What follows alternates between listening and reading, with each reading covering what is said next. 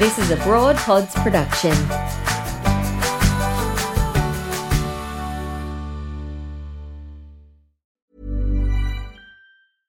Hey, I'm Ryan Reynolds. At Mint Mobile, we like to do the opposite of what Big Wireless does. They charge you a lot, we charge you a little. So naturally, when they announced they'd be raising their prices due to inflation, we decided to deflate our prices due to not hating you.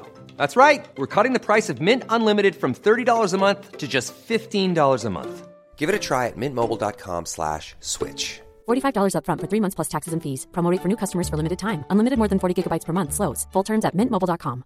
I'm Sandra, and I'm just the professional your small business was looking for. But you didn't hire me because you didn't use LinkedIn jobs. LinkedIn has professionals you can't find anywhere else, including those who aren't actively looking for a new job but might be open to the perfect role, like me.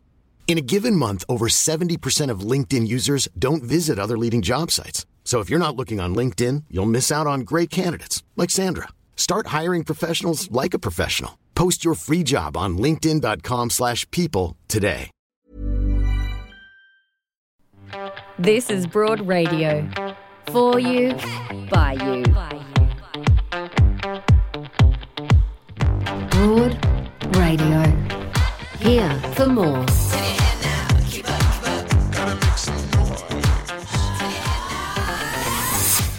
Hello, hello, and welcome to Broad Radio. I'm Joe Stanley, and my co host this morning is the beautiful and colourful and glorious Kerry Stanley. Good morning. Oh, good morning, darling Joe. And if you're a Star Wars fan, may the fourth be with you. Ah, yes, yes. I, I, I've, I've had many years rolling my eyes at that particular.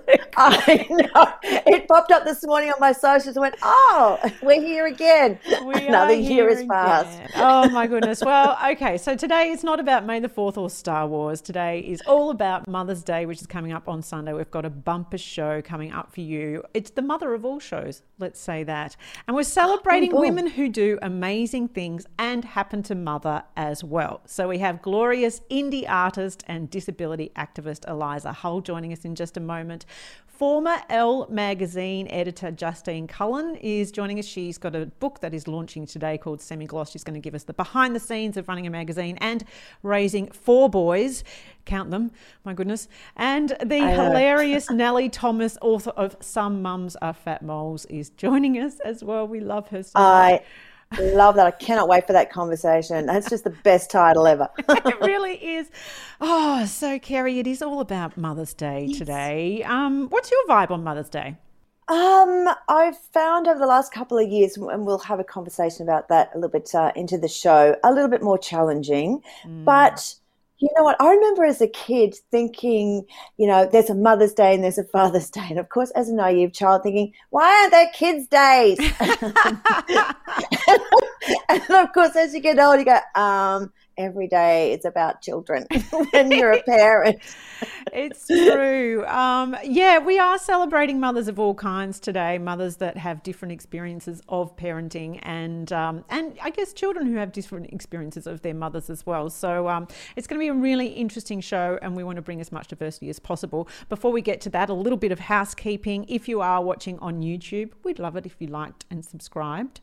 Um, if you're watching on Facebook, you could like and follow us. That'd be awesome. You can catch up via the podcast, Broad Radio on the Go. There it is. Uh, and you can catch that on any uh, platform that you listen to your podcasts. And we'd love it if you commented, shared your thoughts throughout the show today. That would be really awesome. Um, and also, you can always engage with us uh, and share us your opinions on our More to Say poll, which we run every week. And uh, we've been doing that in the last week. Our question has been, Kerry, are high heels dead? Right? Are high That's a, heels that's a dead? very good question. Um, a little bit to me because plantar fasciitis is an absolute bitch. so heels are not my friend. I but I like... have been a bit of a sneaker girl for quite some time. But I did recently buy in Sydney last week a pair of glitter platform boots. oh, And glorious. they're pretty good. They're pretty good. They are glorious. Do you know, I feel like plantar fasciitis is something that's handed to you when you turn 40. It's like a little thing that Oh, come- comes in your birthday card. It really is. And you, you mentioned it, you're hobbling and you're going, You're right, have you done something? Oh, it's just plantar fasciitis. And they went, Oh, yeah, had that. Um, I'm off to the podiatrist today to get my orthotics. It's a rite of passage. It, it, really is. But we raised this question because last week, Glorious Chloe Zhao, who of course won the Oscar for Best Director for Nomadland, and oh my God, I watched that film on the weekend, and I don't know if you've seen yes. it, Kerry, but it broke my heart yep. open. Oh my god! It, what a what a glorious film, and uh, so much so that I bought my mum's in Brisbane, and I rang her that day after I saw it and said, "Right, I'm sending you to the movies," and I booked her a seat at a cinema and sent her away to see it because it was just glorious. Yeah, it, it is just an extraordinary film, and aren't you a nice daughter for doing that for your mum? But yeah, so Chloe Zhao walked the red carpet in in trainers, right? Love that. Um, I loved it. So we asked the question: Are heels dead? And the results: eighty-one percent of our respondents said, "Hell's yes." Is that a sign of, of our of our darling viewers and listeners? it, could, it could be our demographic, which we embrace mm. gloriously. Um, but you yes. know what? Uh, we're modern ladies and we're embracing the funky trainers. But yes, today we're celebrating mums of all different kinds, mums with different experiences. Now, Kerry, I know that you are adopted, so your experience of Mother's Day and, and you, you have reconnected with your biological mother. Um, what does that make Mother's Day different for you? Look, I when I was growing up, I used to, especially as a, I guess a teen, I used to wonder what my birth mother was thinking on Mother's Day. Like I, I thought that she would be in trauma, um, knowing that I was a coerced or a forced adoption. So I used to kind of sympathize. And, and then when I got to meet her, I did ask her how it was for the days. And yes, it was always a difficult um, time for her.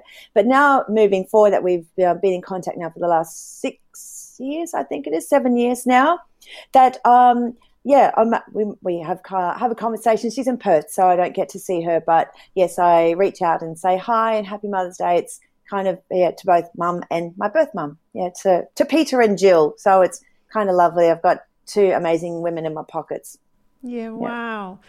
I think um, it's really important going into Mother's Day to really acknowledge that there is not one universal version of mothering, basically. Absolutely. You know, parenting and mothering is comes across in many different formats. But of course, we've got our, our carers and our, our foster parents and foster mothers and uh, guardians. Um, and even you know our chosen family you know many children especially in the lgbtqi plus communities um, uh, don't have supportive families so they find their chosen families mm. yeah so that yeah. it's uh, it comes across in many ways yeah, I, I, I love that. Um, we really wanted also to bring the stories of all kinds of people who mother whilst they do awesome other things. And our first guest is one such woman. She is a writer. She was recently included in the wonderful book Growing Up Disabled in Australia.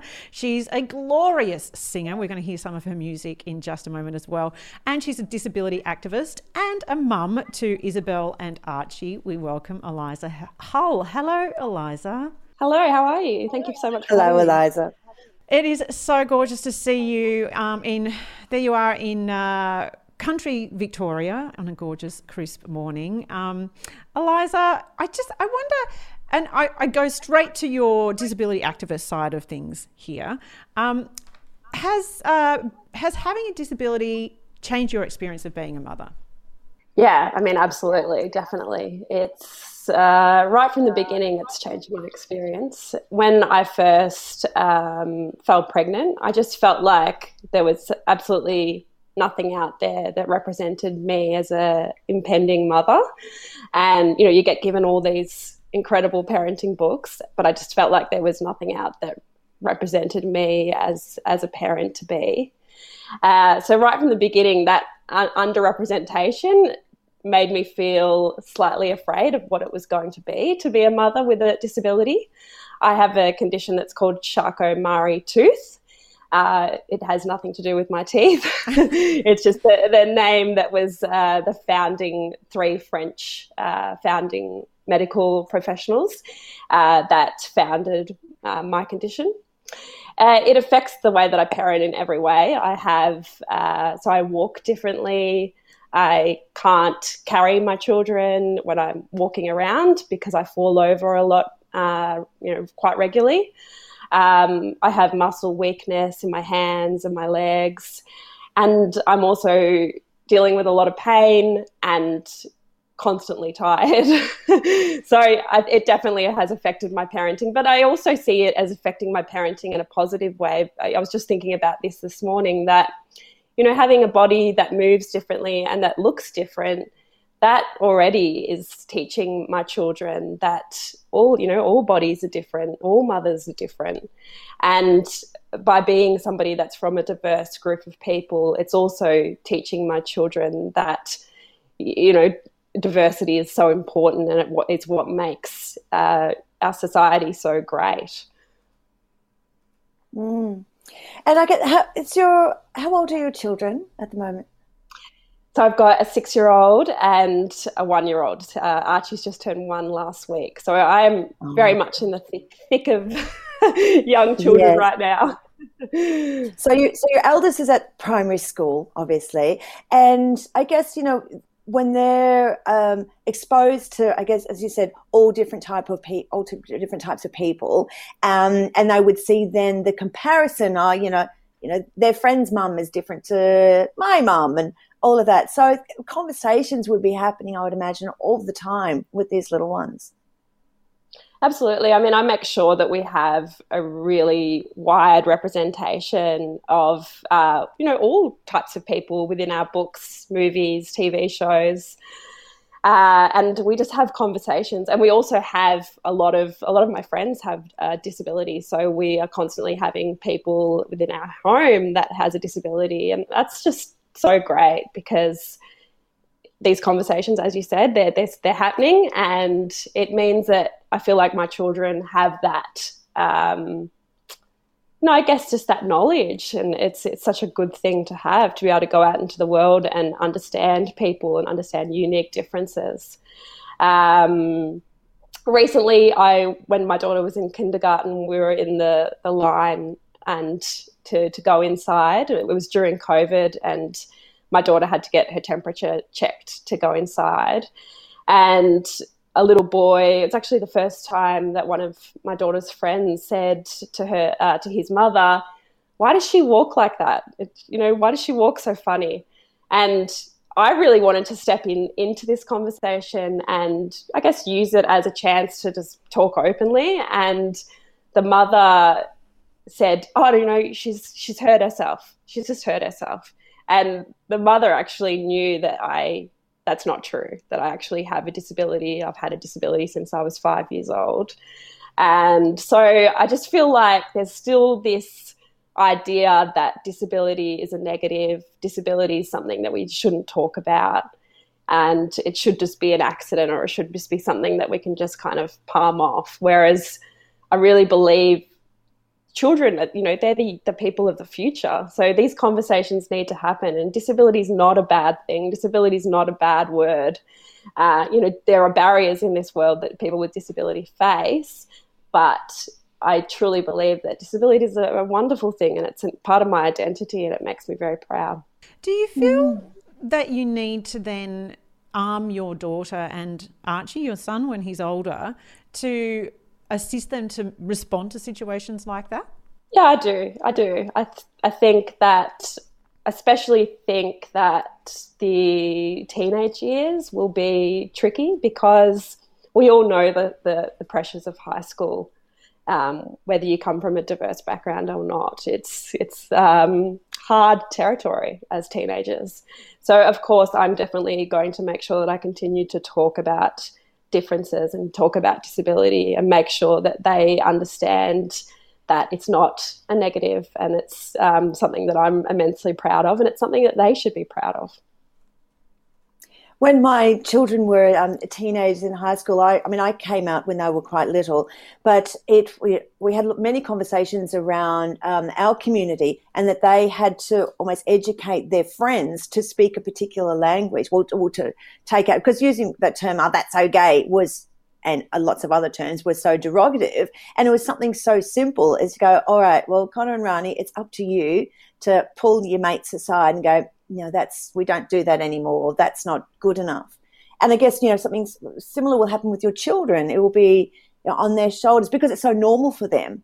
Um, they've grown up with this, grown up with you, and all this great education for them just to just to unfortunately undo that fear based um, sensation that you know the parents have instilled in them. You know, to kind of break that down. You'll probably find that that will mm, happen well, a fair amount, I would imagine. Yeah.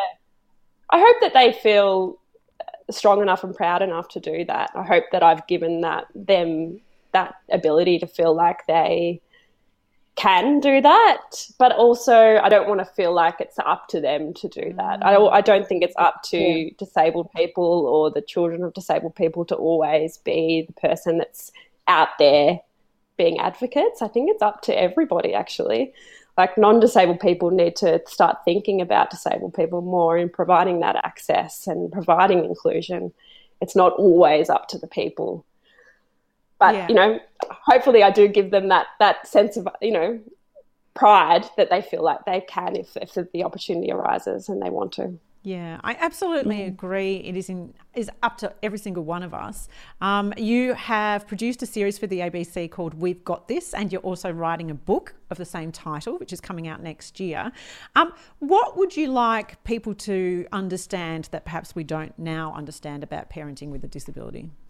Oh, look, I think the I've you know I've started to delve into this book. I'm I'm nearly finished. It's taken a long time, especially when you've got a six year old and a, a one year old. Yes. Uh, so I've I've interviewed now uh, part of the the collection. I've interviewed about ten parents, and then we've had another 12 parents write their own stories as well and then i'm writing my own story within it and the common thread is that the medical uh, I guess the medical system is one of the the biggest parts of what needs to change because parents face so much discrimination when they're going for an ultrasound, when they're uh, you know in the birthing suite.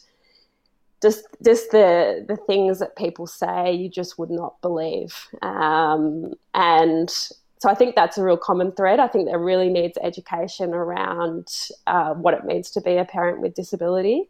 But I also I really want people to learn that you know we are just ordinary parents, and whilst we make changes um, within our home so that we can parent, you know, well. We, we are we're just we're just like everybody else. Um, you know, I interviewed parents that are that are blind, and um, when the little ones were, uh, you know, toddlers, they'd put bells on their feet. So in the garden, when they were in the backyard, they could hear where they were. Um, you know, when I interviewed parents that were deaf, they would have a, a baby cry alarm that in the night would flash brightly so that they could know that their baby is crying. So all of these things that we do to make sure that we can parent, um, I think they're you know they they're unique, but then when you go inside these homes, you realize that these children are, are thriving and they, you know, they've got incredible parents that are, you know, not only teaching them about diverse way of life, but they're just, just like everybody else. So I think uh, that that's why the book is really about universal parenting, but also about ways that we can adapt and change. And I think um, having a disability, especially when you have a disability that you've had all your life, you, you've already got used to that. So actually, you're you're probably in the best position to be an incredible parent because you've had to learn how to adapt all your life. Yeah, and music is such a big part of your life, Eliza. Um, I think it's. Um, I mean, God, what a skill to have. I mean, I wish I could sing. I can in the shower, but, but um, taking that through, um, just as a little, a little side note, do you, I think you seen uh, as a cool mum because I think it's really cool that you could mm, sing. Do you? Mm. Uh, are you? I'm obviously Archie, not so much being so little, but um, your daughter does she look up to you and and think, oh well, mum's just so amazing? Uh, look, yeah. To be honest, for a long time, she probably didn't really understand. I guess um, how much I sing. I think you know she's always heard me on the piano and heard me writing songs. She has heard some of my songs in TV shows, which I think really made her feel pretty proud. Uh, but recently, I've been working with the Bendigo South Sudanese community. I'm working on a new theatre work with them, and she came along and watched uh, the performance, me performing with the women, and she was just absolutely blown away and has made a little picture book about mum and how she's a singer and how she's working with the South Sudanese community. So oh, that's yeah, that, that made me feel that's cool. really proud. I'm a I've cool mom. Yeah. Oh, and also I've always thought that musical parents just have an extra string to their bow, pardon the pun, but you know, it just gives you a triple threat in a way because you can really, I don't know, bring parenting alive when you're musical. I'm, I'm a bit envious. yeah, look, actually, I think, you know, yeah, I think you're right. I love singing to my children and it's always been part of our lives. So yeah, it's, it is a great thing. Now, uh, Eliza, I'm going to be asking every single mum that we speak to today about this because I think that as mothers, we rarely give ourselves permission to care for ourselves. We're juggling, juggling a lot uh, every day. And so I'm asking, in, in support of each other, um, for some tips on how we care for ourselves. So, can you tell me what is one thing that you do to help you be ha- healthier or happier? One thing I do, well, I write in my journal. I feel like that helps, just writing things down. I make sure that I have plenty of time to have a bath. It's like my favorite thing. Um, because of my disability as well, I have really cold legs and cold hands because my blood circulation isn't getting down to um, my feet. And so baths are definitely myself, part of my self care routine. And just, you know, nice cups of tea, dark chocolate, oh, all those beautiful things. I'm writing all this down, actually. Sounds glorious. I, think I do miss my bath. I don't have a bath in my house currently, and I miss it immensely. I think that is a good handbook for modern living. Journal, bath, tea, dark chocolate. What a what a glorious thing.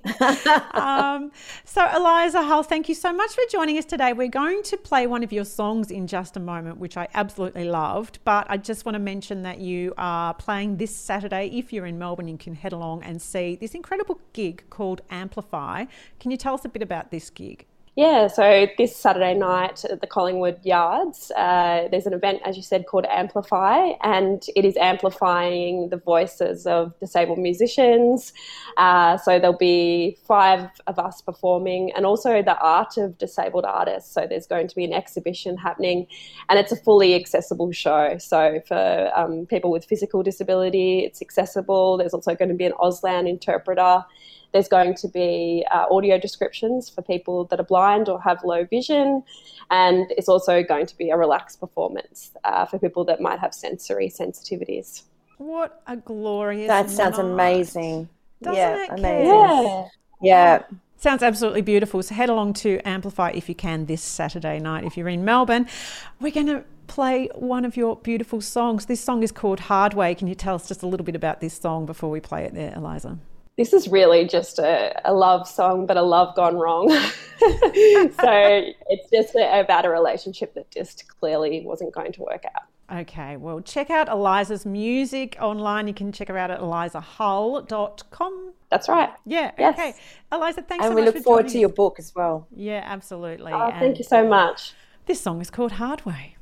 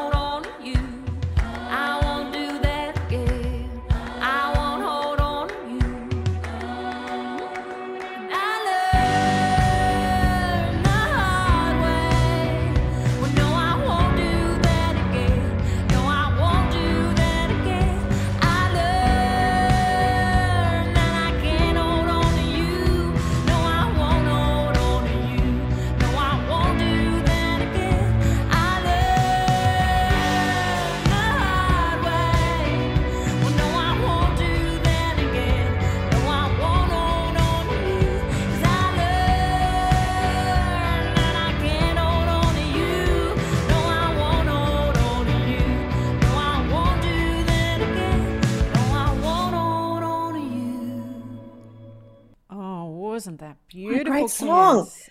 Her voice is amazing. Oh, to sing like that. I know, wouldn't you give anything? I have to say thank you to Chloe, who's given us a little comment on Facebook. She says, My mum was a singer and I just got used to going to gigs and thought all mums did it. Oh, great. I, love it when you're at a gig and you're seeing um, parents there with their little ones bounce on hip and they've got their head, the um, noise muffling headphones on. I went, oh, I oh. love that. Absolutely. These kids the- is like, yeah. I know, it is the best. Oh, I love that. Thanks for that comment there, Chloe. You can comment anytime on Facebook or YouTube. Broad Radio. Talking inspo we love, info we need, and sharing more of us. Watch and listen live every Tuesday 9am Australian Eastern Daylight Savings Time at broadradio.com.au or find us on Facebook, Twitter, YouTube and LinkedIn at Broad Radio Oz. Talk to us live. Call on 1300 8 Broad. Catch up on demand anytime, anywhere, every time, everywhere. On the train, we'll be here. 2 a.m. existential crisis, we've got you covered. Broad Radio. Here for more. Kerry, our bumper Mother's Day episode of Broad Radio continues, and um, we are celebrating and acknowledging different kinds of mother experiences today. And I think one that often isn't acknowledged at Mother's Day is the mother who has experienced that profound grief of losing a child. And I think it's really important that we do acknowledge that because going into Mother's Day can be a really painful experience. And I know that, Kerry, you lost your beautiful daughter, Rani, when she was 18. So, what is Mother's Day like for you? Yeah, Joe, it's really funny. The I, even leading up to the first one after Rani had passed, it was the actual lead up to it that was, I think, the most difficult. Being triggered a lot. Now it's been this will be the third one without her. Um, of course, I still have my son Connor, and he's heaven. Um, but I find I'm just getting triggered a, a fair bit. I was at the gym the other day, and, and I love my gym. It's all women's space, and uh, there was lots of mums and bubs there, um, and seeing them interacting and and they were talking about Mother's Day, and I just had to leave the room. I got teary and um, and had to kind of go and recompose myself and come back together uh, to be in the space. So how was it? Look, um, at times it's difficult, but then I have to remember that I still have, uh, you know, my son. He's he's still here, and I, in fact, recently uh, we we we both got. I've got a big tattoo on my arm in in memorial of Rani, and Connor has been wanting something for uh, several years. So uh, he got his done last Monday, and he's got a gorgeous Lisa and Bart Simpson tattoo that um, that I got for him. So it's just it's so heaven that um, you know we were kind of we, we. I was having a moment with him. Uh, I was meant to be with him when he was getting done, but I was interstate. So we're texting each other while I was doing, and it was pretty. It was very difficult in that in that moment, and um, and he was saying, "I feel Rani's with me. You know, she's she's here." What you say? Um, the, the experience was, um, you know, I like it, but slightly annoying.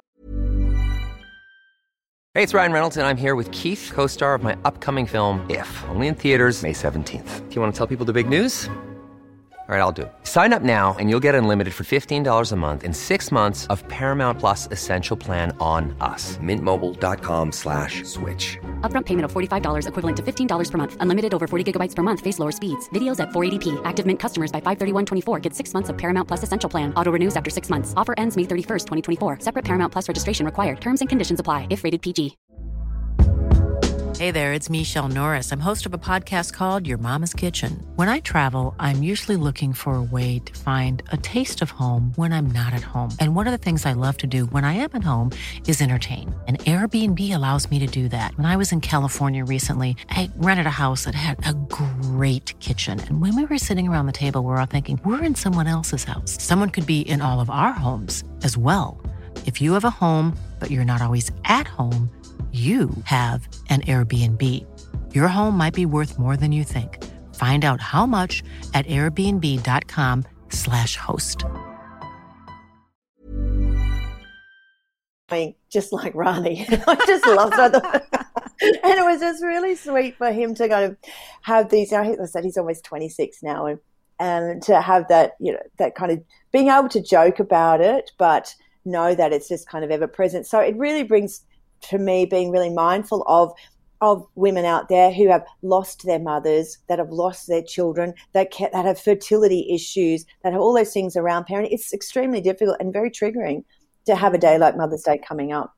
So at times I would have had joyful experiences with it, and um, and other times not so much. Have you got any, I don't know if advice is the right word, but for women who are heading into Mother's Day feeling that grief, um, what what would you share with them that might perhaps, what's your been, you, you know, Yeah. an assistance for you perhaps?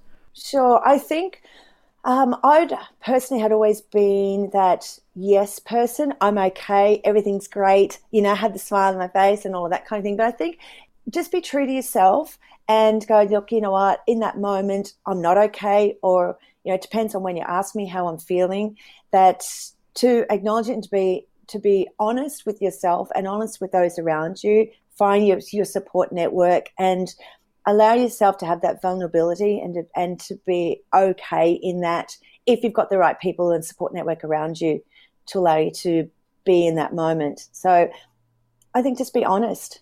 And if you want to hide away, then do so, and that's absolutely fine. Do whatever works for yourself.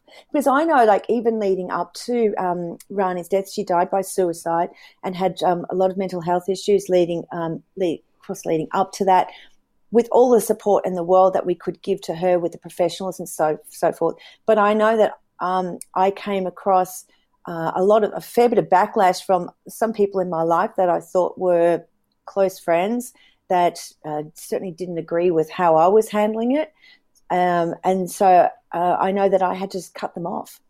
And even though a lot of a couple of them had been in my life for many many years, and but no to go, you know what, you're not being supportive to me.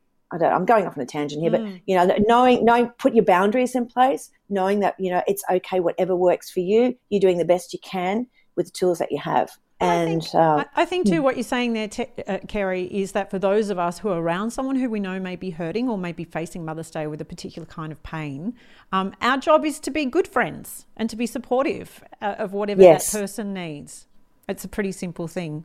I completely agree with you. Yeah, absolutely. So just do whatever works for yourself. That's how, however that looks, and it's different for everybody.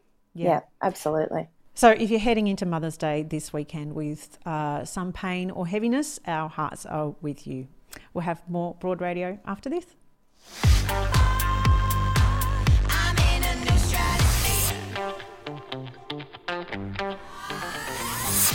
Well, we continue to speak with mothers who have very broad experiences and perspectives on life, and uh, we're super thrilled to welcome uh, a person who really is honest about the life of being a chick and a mother. Um, welcome, comedian and author of Some Mums Are Fat Molls, Nelly Thomas. Hi. Hello, Kerry. Hello, Joe. Oh, my Lord, what an intro. I'm so glad I wrote this book. I know. Well, I'm so I'm so glad you did too, because firstly, so you can educate everyone on how molds is spelt. Oh, Gary, don't even don't even get me started. I made the mistake of putting that on Facebook of whether to oh. spell it M O L E or M O double L. I can say I have a degree in politics, right? I, I like I can engage with debate. I've never seen anything like it. People are furious. I had to moderate the comments. Which side of the fence did it go to? Of course, we'll I went to the MOLL because that was my initial instinct. Um, but I did give a nod to the MOLEs on the front cover. It's like someone's graffitied MOLE and then crossed it out and written MOLL. The big issue, ladies. The big issue. Oh, jeez. Um, Nelly, what does Mother's Day look like for you?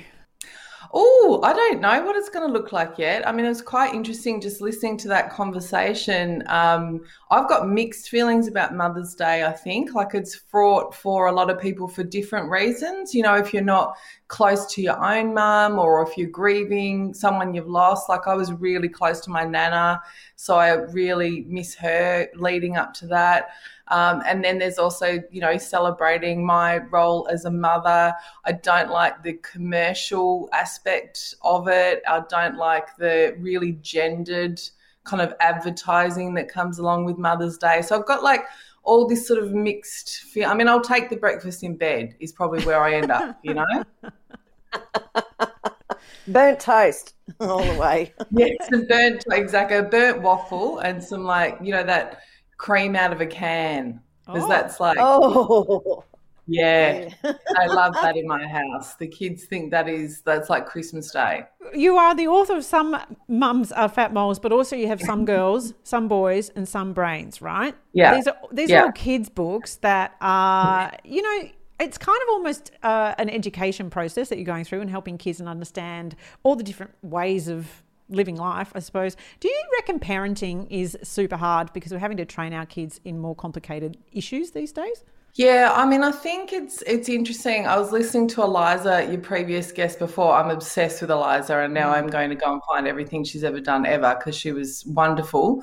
Um, but yeah i think disability is a really interesting example isn't it? Where when we were kids um, there's no way there would have been discussions about disability and difference other than in a very kind of patronizing way, um, if those discussions were had at all. Whereas I think for all the criticism that modern parents get, a lot of us really are trying to engage. Um, with these kinds of sophisticated identity issues and world issues in a way that you know previous generations maybe haven't, whether they haven't had the tools to or they didn't want to. It kind of doesn't matter.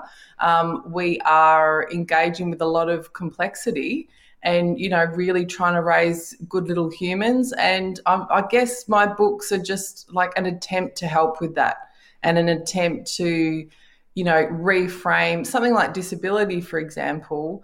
All my books have got people with disabilities in them and they're not represented like the kids aren't you know sitting in a corner being read to. Like aren't you a good person if you engage with the little kid in the wheelchair or whatever?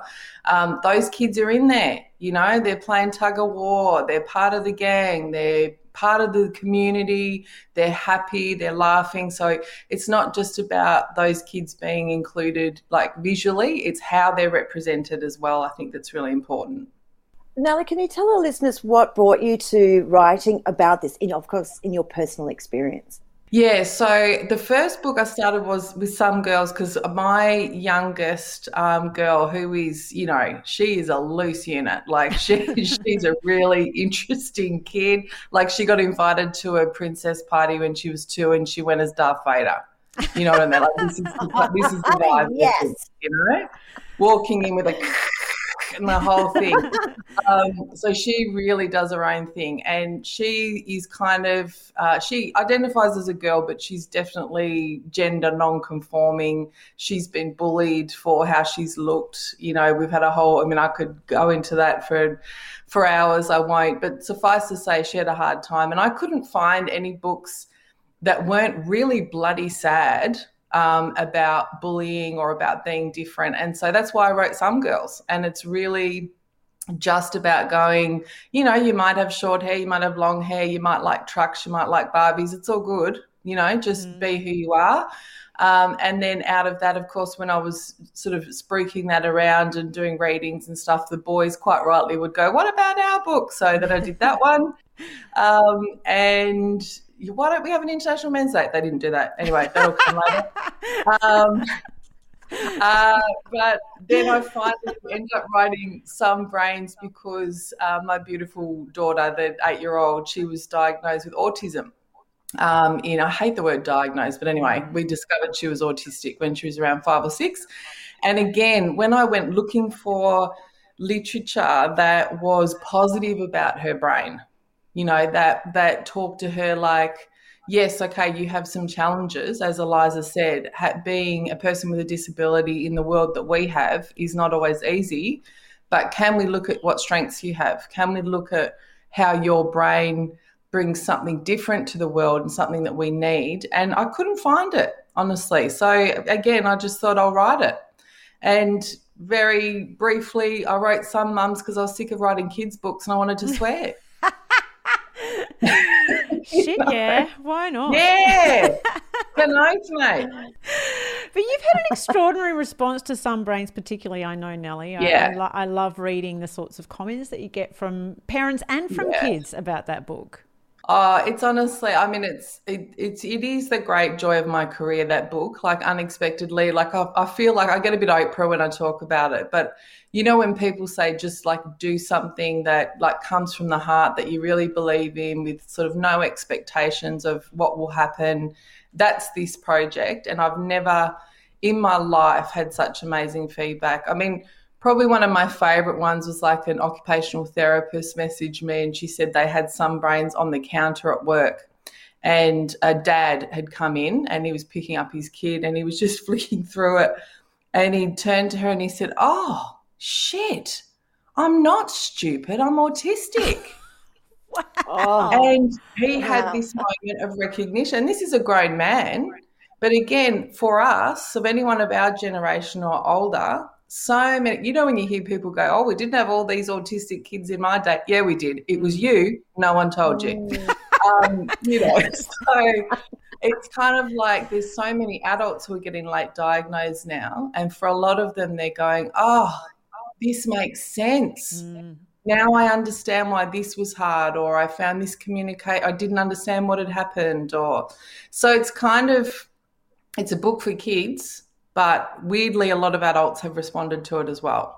Yeah, all your books are absolutely fabulous. beautiful, and we can get them online. Uh, I think we can get them from your website. Is that right? All of your books? Yeah, you can. That's probably the easiest. You just go to nellythomas.com and you'll find them eventually. Yeah, Ju- Just go searching. Um, so, yeah.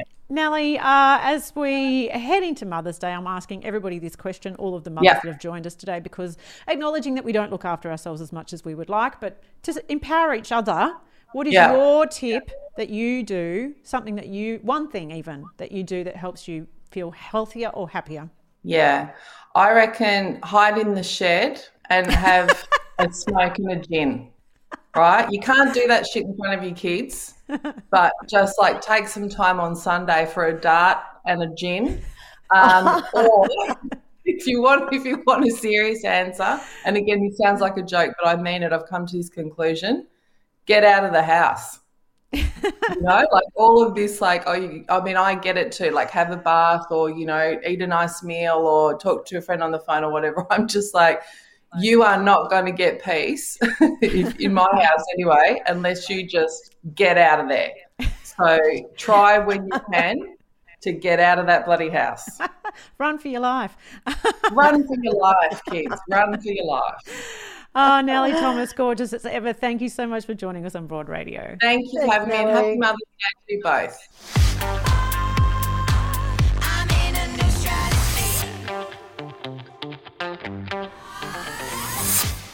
Well, I don't know about you, Kerry, but I love fashion magazines. I've loved them since I picked up my first Harper's Bazaar when I was 14 years old. And I love the. Oh, you started fancy. Oh, Harper's. what? I mean, wasn't it fancy? Woo. It was also Dolly Doctor at the same time, you know. I was Yes, obsessed with Dolly. Absolutely. It was Dolly all the way. But don't you remember those gorgeous, the photos and the fashion, the styling, the locations? They were just intoxicating for me.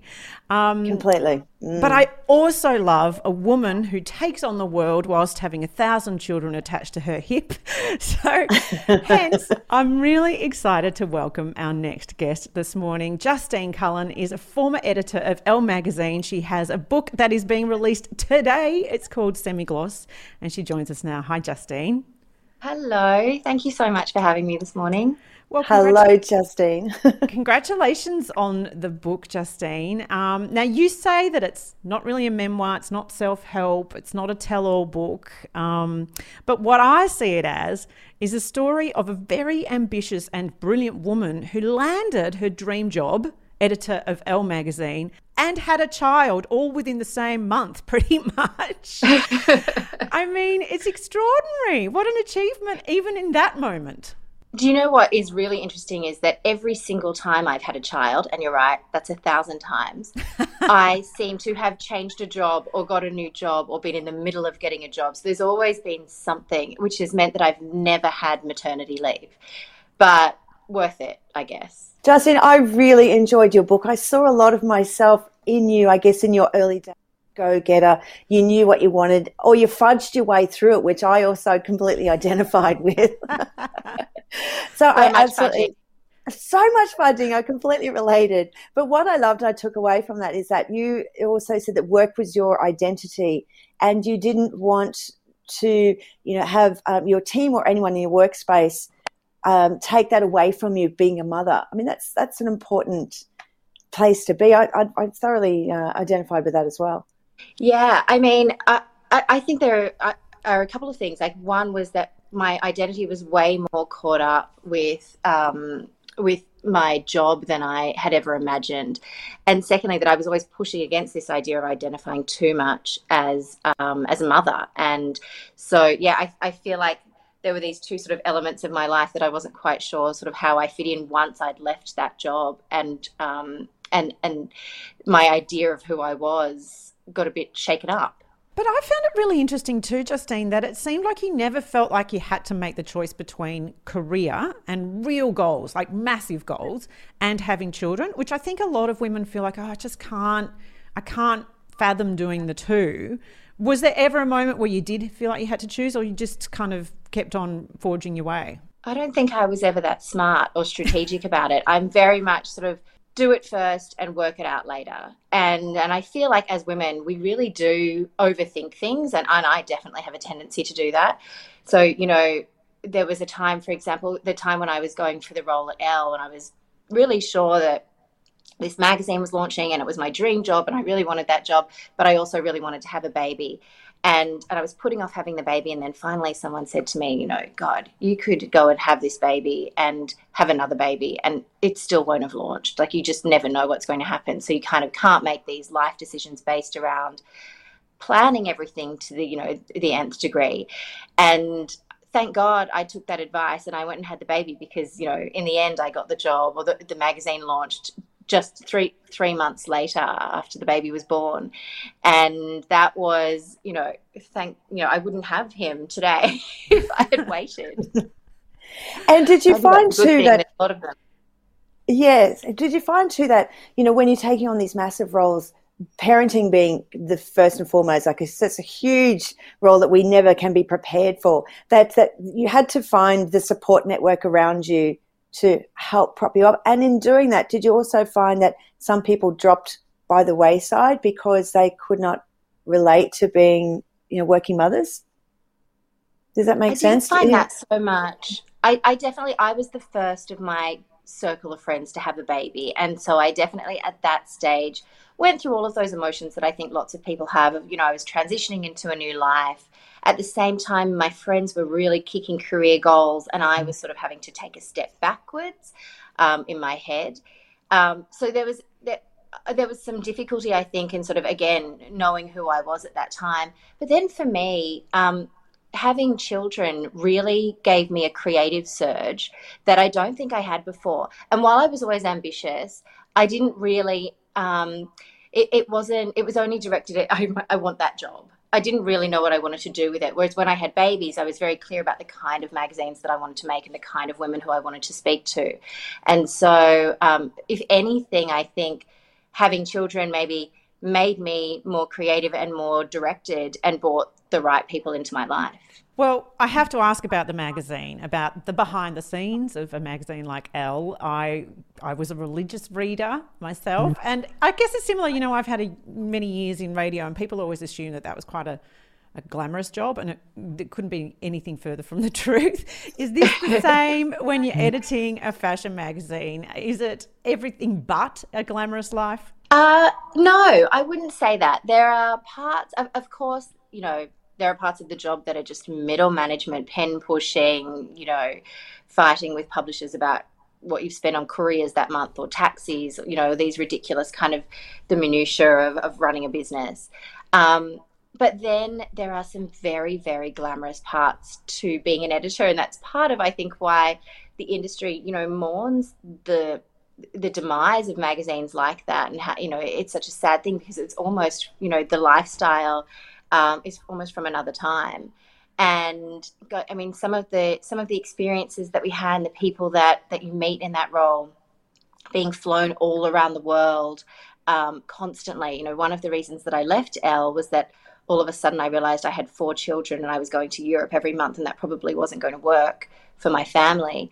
Um, you know there, there were just some incredible experiences and and and lots and lots of glamour. It's just countered by the you know the boring parts that that are in any office job, really. Do you think we will see, you know, a resurgence in magazines, in print production? I mean, we understand that it's gone by the wayside and everything's gone digital, but so many people just love the tangibility of a beautiful product.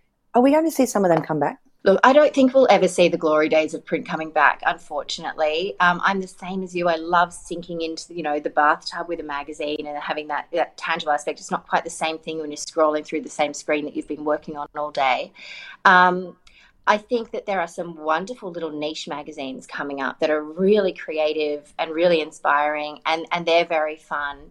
Um, but really, I, I, think that the next, you know, the next frontier in terms of that content, it, it, it, will always be digital. It's just, you know, how we enrich that storytelling and how we get um, smarter with how we how we talk to women um, digitally. And I don't know that we're quite there yet. I think that that surge is yet to come. Justine, I wondered um, as an editor of a magazine like Elle, and even now I know that you're still working in publishing, are you aware that you are shaping societal attitudes in a lot of ways, that you have a real impact even on how people see themselves and women specifically? Were you aware of that sort of responsibility? Uh, to a degree, particularly at Elle, where I felt like our role was very much to champion the women of the time. And, you know, on other, on other magazines, you're all about the designers and the clothes. And for me at Elle and for all the Elles internationally, I was very aware that for us it was about the women who were wearing the clothes.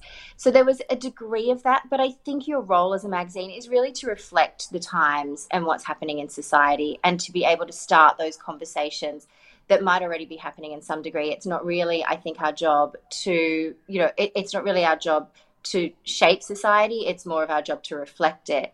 And and i think that that is one of the great joys and responsibilities of working in women's magazines. You know, that that role that you play as, as a voice for women and a platform for women is really important. And I was so lucky to edit a magazine like Elle at a time, you know, through the Me Too movement, through um, that sort of new wave of feminism. I think I, I was so lucky to have a platform like Elle to be able to speak to women at that time. Because you could also then shape the kinds of bodies that we see in magazines or cultural diversity or you know there are so many different ways of shifting i guess the needle and how we see women specifically by what you put in that magazine what an what an exciting thing yeah, look, I, I wish it could have been more exciting, to, mm. to be honest. I mean, it was constant battle for me and for many other editors. And I think probably less now because diversity is such a huge thing and it's so important and everyone's realized that. Um, but, you know, for many, many years in magazines, there was definitely a view that, well, only, you know, a skinny blonde television television presenter is going to sell. And that was my my constant fight in the boardroom was to get different different shapes and colors and types of women um, and even just you know even just to break out of the mold of the celebrity you know to be able to put other kinds of women on the cover. And i think we did that in many ways. You know we did lots of incredible portrait series of women and and we had the first uh, cover of a woman breastfeeding that that had ever run in the world and things like that just to be able to tell those different stories but they were not always easy. And and again, another thing I talk about in the book is that those covers often didn't sell, and so it was really mm. hard for you to have that fight with the suits up on the top floor when they were looking at the numbers. The great thing for me was that social media sort of arose at the same time. And so when a cover was being liked and, and got lots of attention, it didn't really matter anymore if it sold incredibly well because you know advertisers would still advertise with you because they were excited by what you were doing. And i think that that made a massive difference in editors being able to put forward covers that maybe broke out of the mold a little bit. But it took a very long time. And i don't you know i still don't really think that that magazines are there. And you know it's something i still fight about today, particularly in terms of size. You know, it's really impossible to get samples in bigger sizes to shoot. And for me, that's, you know, I tear my hair out because we'll have this wonderful concept and a wonderful model or talent. And, um, and it's still impossible to, to get the clothes. So it's something that we have to fight at every level of the industry. And I think mm. fashion is getting there, but they're definitely not there yet. Justine, I started out as a freelance hair and makeup artist back in the early 90s. So I can certainly relate to what you're saying about um, the uh, having that diversity, there was none, of course, mm-hmm. um, in any of those shoots uh, and in all those productions. And yet here we are still talking about that, you know, 25, 30 years later, and there's very little change, or it's starting to come through. And I guess that's the advent of social media, thankfully, because the people and the women are speaking and yeah. hopefully they're being listened to now. Absolutely, but I still think you know diversity has to go beyond just skin color, and um, I would love to see representation of all kinds of women in the magazine, in magazines, or, or people in magazines. Um, you know, I think ableism is something that we really need to to fight and to be able to see more disabled bodies and and people who have different takes on life.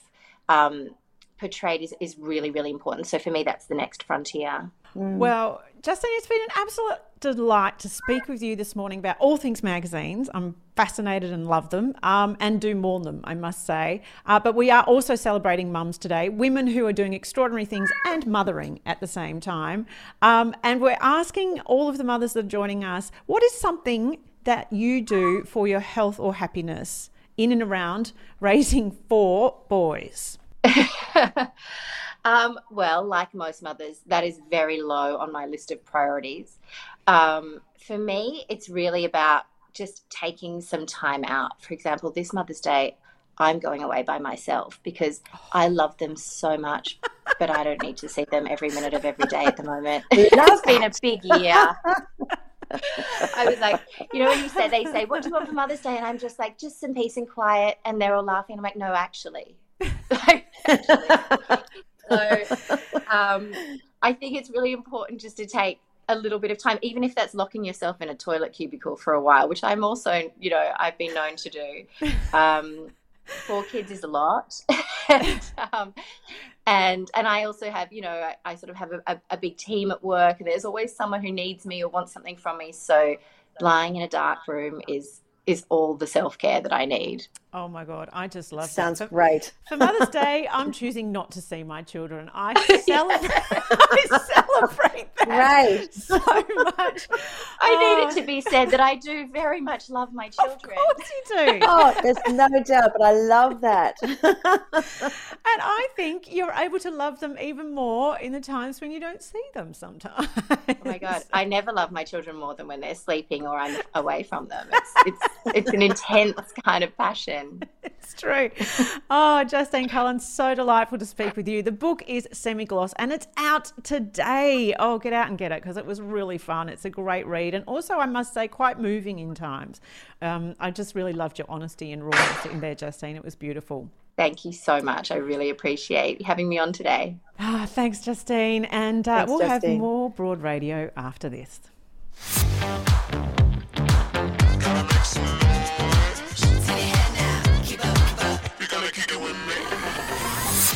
Kerry, oh my goodness. Are you there, Kes? I don't know if she is. I've lost it. Well, uh, that has been a very jam packed broad radio. Um, and uh, one of my takeaways for Mother's Day is you know what? Just don't see your children.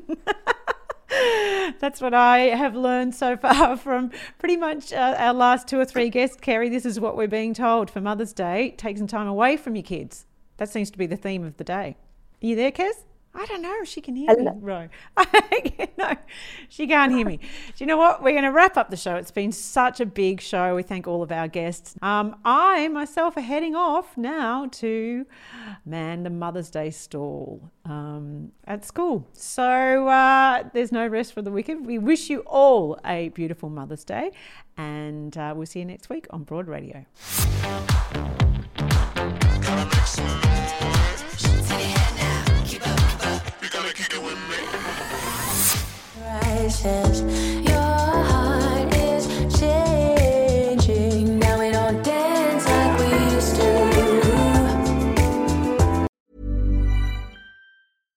Selling a little or a lot?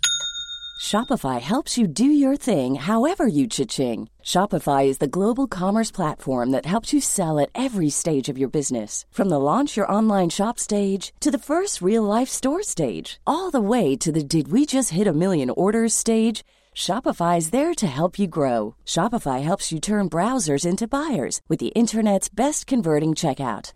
36% better on average compared to other leading commerce platforms because businesses that grow grow with Shopify. Get a $1 per month trial period at shopify.com/work. shopify.com/work. Hey, it's Paige DeSorbo from Giggly Squad. High quality fashion without the price tag. Say hello to Quince. I'm snagging high-end essentials like cozy cashmere sweaters, sleek leather jackets, fine jewelry, and so much more. With Quince being 50 to 80% less than similar brands.